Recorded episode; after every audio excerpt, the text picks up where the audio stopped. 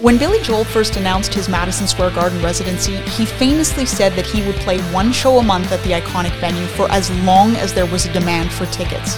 Well, 84 shows later and counting, he is still at it, and the demand for tickets is still overwhelming.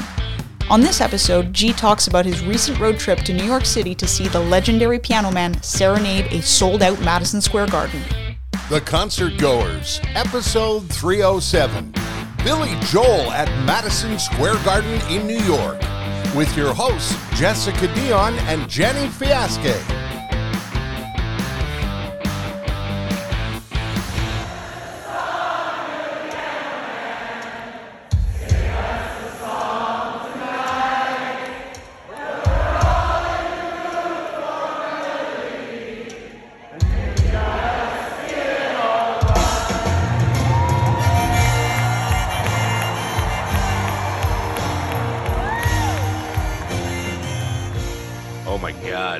We're starting off this new batch of episodes with probably the best concert we could probably talk about. Billy Joel, Madison Square Garden. You were there October 9th, yes? I was there. I was there in the flesh. I need to ask you, how did you manage to get those tickets? Because Billy Joel at Madison Square Garden is a hot ticket item. So how did you get that? Resale. Okay. No, literally, I don't know. They announced the show. It happened to fall on Canadian Thanksgiving weekend. I said, I messaged some friends. I said, fuck it, let's do this. You should do it. We did it. And then, oddly enough, we got our hands on a pre-sale. We got our tickets. Really, really, really, really great seats. Yeah, they were really, really great. To give an idea, you were... I was almost like side. Attached to the stage, essentially. Pretty much. Yeah. And the stage is kind of in the round, but like at the back of the arena, because the whole arena is open. Even the back of the arena is open, so people are sitting at the back of the stage. Okay, are there screens or how was it going? There are. So they actually use the jumbotron. That's pretty cool. There, which is cool, which they don't really do at many venues. Which they're stupid. They should just use that as a screen. You know what I mean? Because they can't. The people at the top can't see if you put the jumbotron down. Well, these people could have seen the ones they did it here at Madison Square Garden. No, I understand, but you know, it sucks if you buy a seat in the 400s and all you see is the jumbotron. You got no chance. Well, yeah, but it's a good marketing idea. I mean, it is you could sell like tickets for $30. 100%, like literally obstructed view. You will just see a jumbotron. Like, you know what I mean? It's like watching Billy Joel on your TV. Okay, but we're not talking about TVs. Yeah. I want to know, first of all. But it was open. There was some screens in back of the stage as well. How does Billy Joel make an entrance? And he does not. Please tell me he doesn't have an opener. No opener. It's Madison Square Garden, New York City. Nobody has time for a Billy Joel opener. You know what I mean? They just want Billy Joel for 2.5 hours. I don't even know who you could pick as an opener. Yeah, I don't know. Even the two other times I've seen him, there was no opener. But yeah, how does he make an entrance? He plays like some title music, like a score of some sort. I forget what movie it's from, but I think it's Randy Newman. That's who composed very it. Random. Randy too, but random. Yeah, a Randy Newman score from a film. And anyways, he plays that, and then he just walks on stage. The thing that was so weird about this show is that he's the Piano Man, right? He walks on stage with a guitar, and I was like, "This is not is this the wrong show? Is everything okay?" But it's because he started the show with Matter of Trust, which he plays like a chord on it, so it's fun. That was not what I was expecting you to say. I'm not joking. I always think this. I always think about this because there's certain songs that he plays guitar on, but he literally plays a chord. So I'm just like, I don't think we would have noticed, Billy, if you. I get it that you didn't play piano on those songs. However, it's not necessary. Just for you to come out with I'm sure someone can figure that out. You have two other guitars. Okay, but maybe he's always wanted to play the guitar. Like maybe that's just his thing. He's fulfilling some kind of lifelong dream. And I think this show that I saw him at was the time I saw him the least behind the piano. Interesting. Okay. Yeah. Your first visit to Madison Square Garden, you told me that you thought it was smaller than you were expecting. Yeah, not the building, but the arena itself, mm-hmm. I thought was a lot smaller than I expected, just because in videos and things, it looks so large and so majestic. It's kind of, I got the impression that it was kind of, I don't know how to explain it properly, but kind of smushed down. You know, like it looks, low. Yeah, exactly. It's much lower than any venue. One of the things that I did find really cool about Madison Square Garden is when you're walking in, it's like this big long hallway that you're like going around. Did you have that same experience? Yeah. So there's a ton of construction when I went. But what you're saying sounds familiar, but it's just I couldn't go in by the Penn Station entrance. Oh, okay. So I didn't get the full marquee thing, whatever, you know, when you see the artist's name on the marquee of who's performing that night. So I didn't get to see that because there's a shit ton of construction. And but what was when I walked in? Yeah. Sorry? No, go ahead. No, so when I walked in, it was kind of like security, and then, but like when we walked in, it was MSG. You looked up on the ceiling, and there was like a projection of like tonight, Billy Joel sold out, you know, whatever. That's pretty cool. Yeah, and then it's like holy shit, and you can't take a moment to process what's happening, and you're kind of like also upset at the same time because you have to go through security while you're trying to process this information. Yeah. And I'm like, what do I have to leave on me? My wallet, my phone. What is? You forget where you are. How was the security process? Was it long or? Yeah, it was okay? Pretty smooth. Okay. Yeah, even the everything's digital now for tickets, so people need to just remember to take their phones out of their pocket and show their tickets. I would like to just do a little throwback here to our last episode, which was a concert etiquette episode. And I would like to add a little thing to it. Yeah. All tickets will be digital from now on. Okay? Forever. Yeah. Until they find a new way to give us tickets. It would behoove you to download the goddamn Ticketmaster app, okay? And don't get to the venue. There's no Wi-Fi at the venue because every other moron who forgot to download it is now downloading the app, and you can't access your tickets. Once you've downloaded it, you can then save your tickets to your Apple Wallet. You're welcome, ladies and gentlemen. You're welcome. Okay? That's all. That was my rant for today. Just to be fair, to your no Wi-Fi situation, yes. MSG has great Wi-Fi. Oh. I hope like, that you weren't on your Wi-Fi like the whole night, though. No, you did. No. Like I know. So I couldn't post videos on my LTE or my 5G. Okay. But when I went on the Wi-Fi, it worked. Huh. It was very weird. Okay. But I thought to myself, wow, the Bell Center sucks. It's just as soon as you log on to their Wi-Fi, it's just impossible to get anything. I think it's survival Wi-Fi. Like you need to call out. Yeah. That's more the Wi-Fi experience. It's also the most famous arena in the world. So I hope they would have good Wi-Fi. You know what I mean? I think it's one of those venues that if you do get a chance to go see any artist there, it's like a bucket list venue. It's one of the last venues in the world that still has its own name. It's not, you know. You know what? I was thinking about that too. It's so wild. It's so.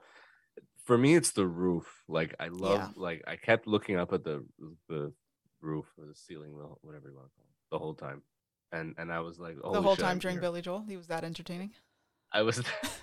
No, but I would look around so often, like during the show. The show felt like a fever dream. I'm not gonna lie, because like it's just I don't know, you're seeing Billy Joel in his hometown. Everyone's like, people behind me are locals, like this is cool. It is very cool. You know what I mean?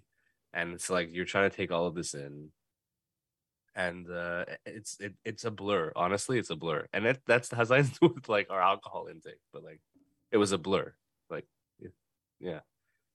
But it's like if I go back and watch videos, like I freak out a little bit. Well, I have to say, you sent me a couple of videos.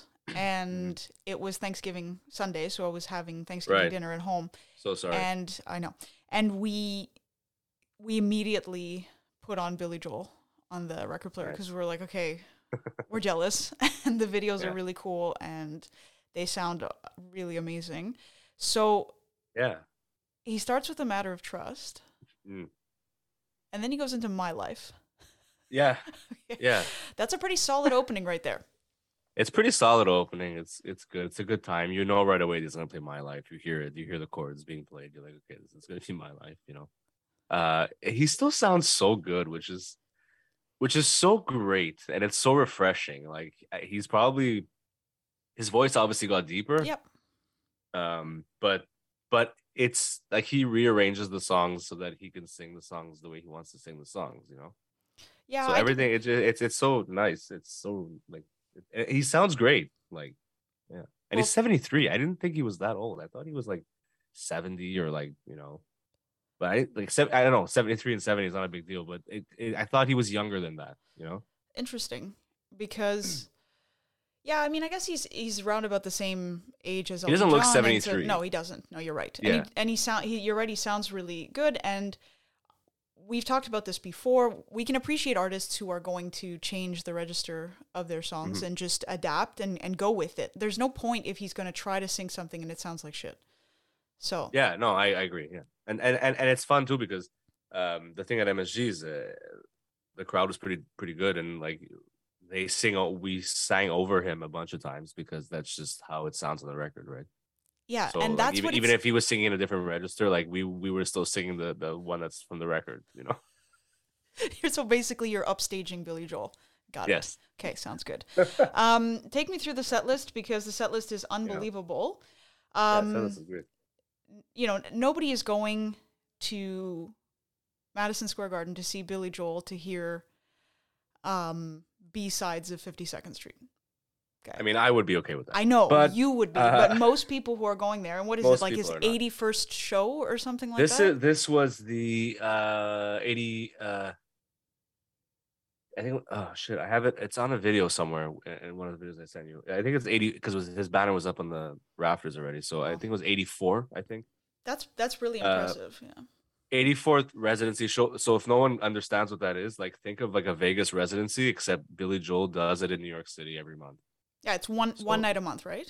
One night a month, as he kept joking about, like one night a month for as long as he can do it, or as long as there's demand. And he's like, I didn't think there would be this much demand, you know. So this has been going on for years now. He's never going to be able to stop. Never. Yeah, I don't remember the exact date. I think it's it's almost 10 years that he's doing this. I think it's pretty wild. We need to make a trip to go because I would love to do it again in a heartbeat. So yeah, the set list. So what he does with this show is that it's his basic set list that he takes on tour with him. But because he's at MSG, because it's considered a residency, because multiple people go see him all the time in New York City, you know what I mean? Like locals or whoever is obsessed with Billy Joel. He does change the set list. So, and so he did like some deeper cuts and shit, you know, but yeah, so Just the Way You Are came like right after that, which is very nice. Everyone sang that. It's very cool. And yeah, The Entertainer from that album. Yes. Yeah. Yeah, very cool. And he did a lot of things from like the 80s, which was really nice. Like he did a lot of from the Innocent Man album. So he actually did Innocent Man, which was cool. And is still able to hit that high note. Oh, really? Yeah, it was so weird. Okay. Yeah. Of all the songs, okay. Of all the songs, yeah, No Man's Land was one of those B sides. You know where the B side is from? It's from River of Dreams. Yes, I know. Okay, Nobody knows that song. River of Dreams. I'm gonna play a clip here.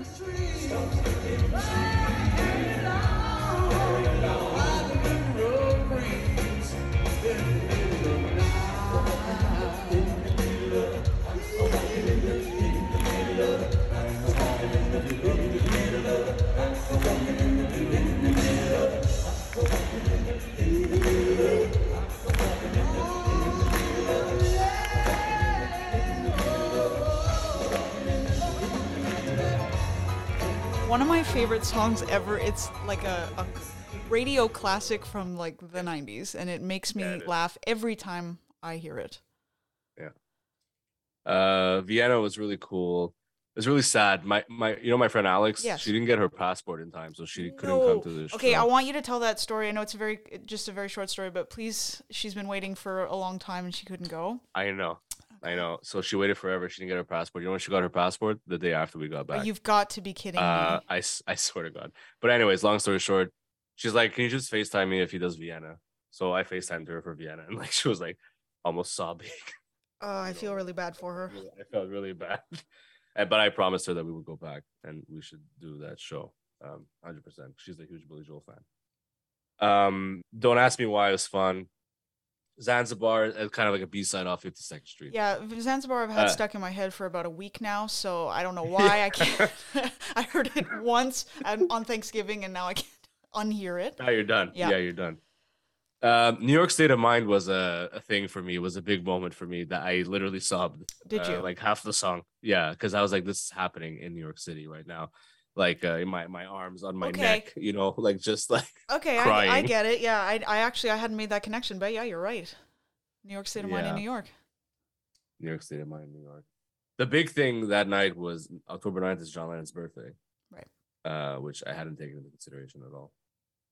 And he did a cover of Lucy in the Sky with Diamonds. How did he intro that? He was kind of just playing around like, oh, what day is it today? What day is it today? And he goes, no, not that. No, not that.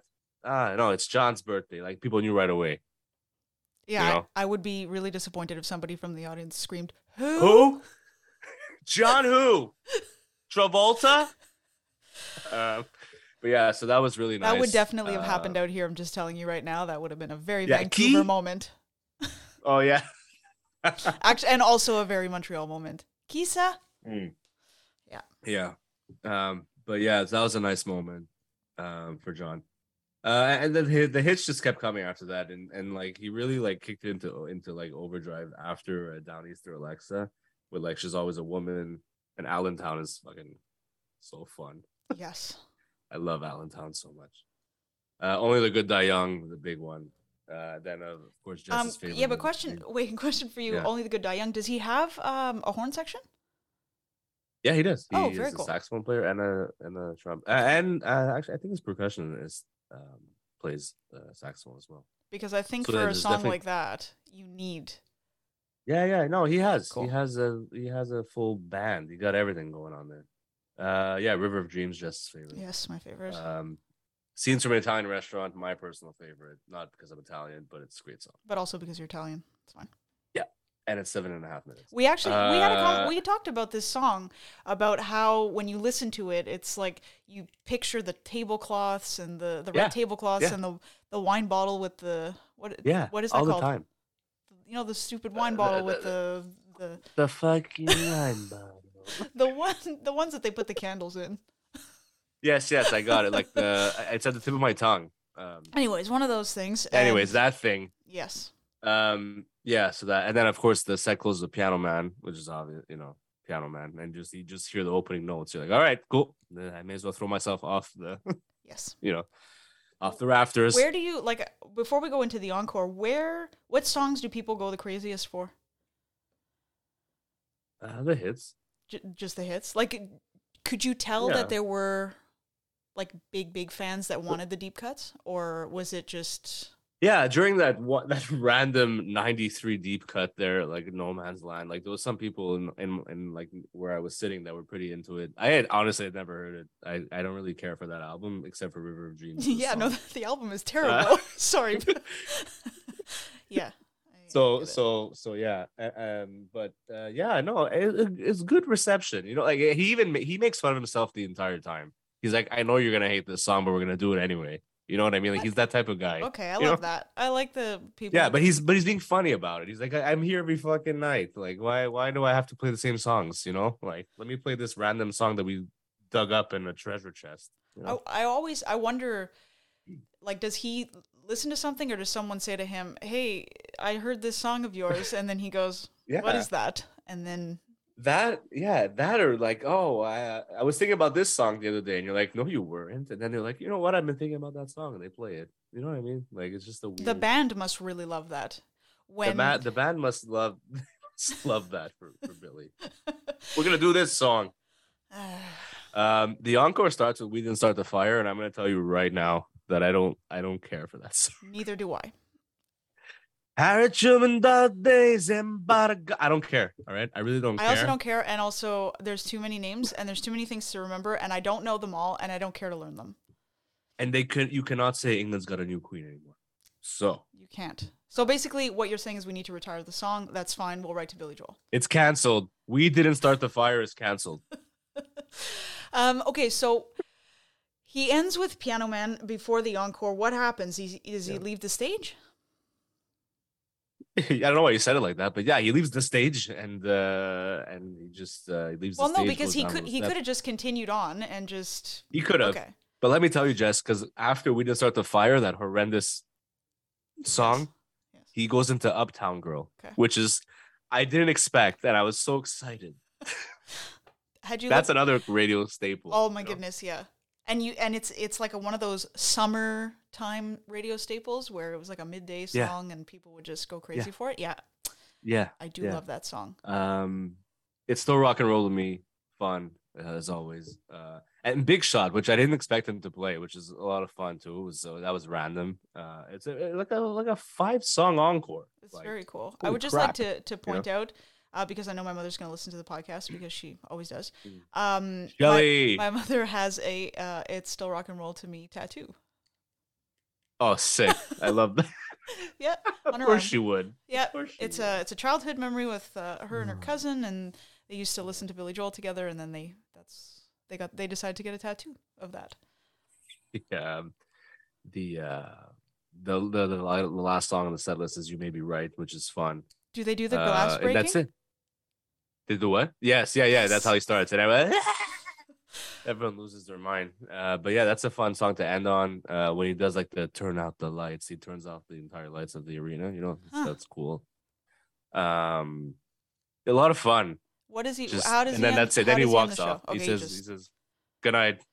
Just walks off. You know. And then he goes home. Like actually home. Home to like down the street probably. You know, because it's in New York. But great show. Like we sped through this because like this is how it felt to be there. Yeah, no, I get it. I get it. That's why I wanted to start with this concert because it's the freshest in your mind. And the show started 8:20. I looked at my watch after that. It was 10 p.m. I said, "Holy shit, it's already 10 p.m." Like it was just all this commotion of being in that venue, Billy Joel and all that. Like it's just so great. Would you have wanted it to be a bit longer? Like if I wanted to throw in some extra songs here and there that I love, sure. But no, you were satisfied with like 2.5 hours. Yeah. Almost 30-song set list. Come on. I'm really jealous. Can't get better than that. We're going to post some of the videos again to our Instagram story. We'll leave you with a clip from My Life. Relive some of the memories of that. Our next episode is going to be the Eagles. I'm very excited. Have fun with that one. Yes.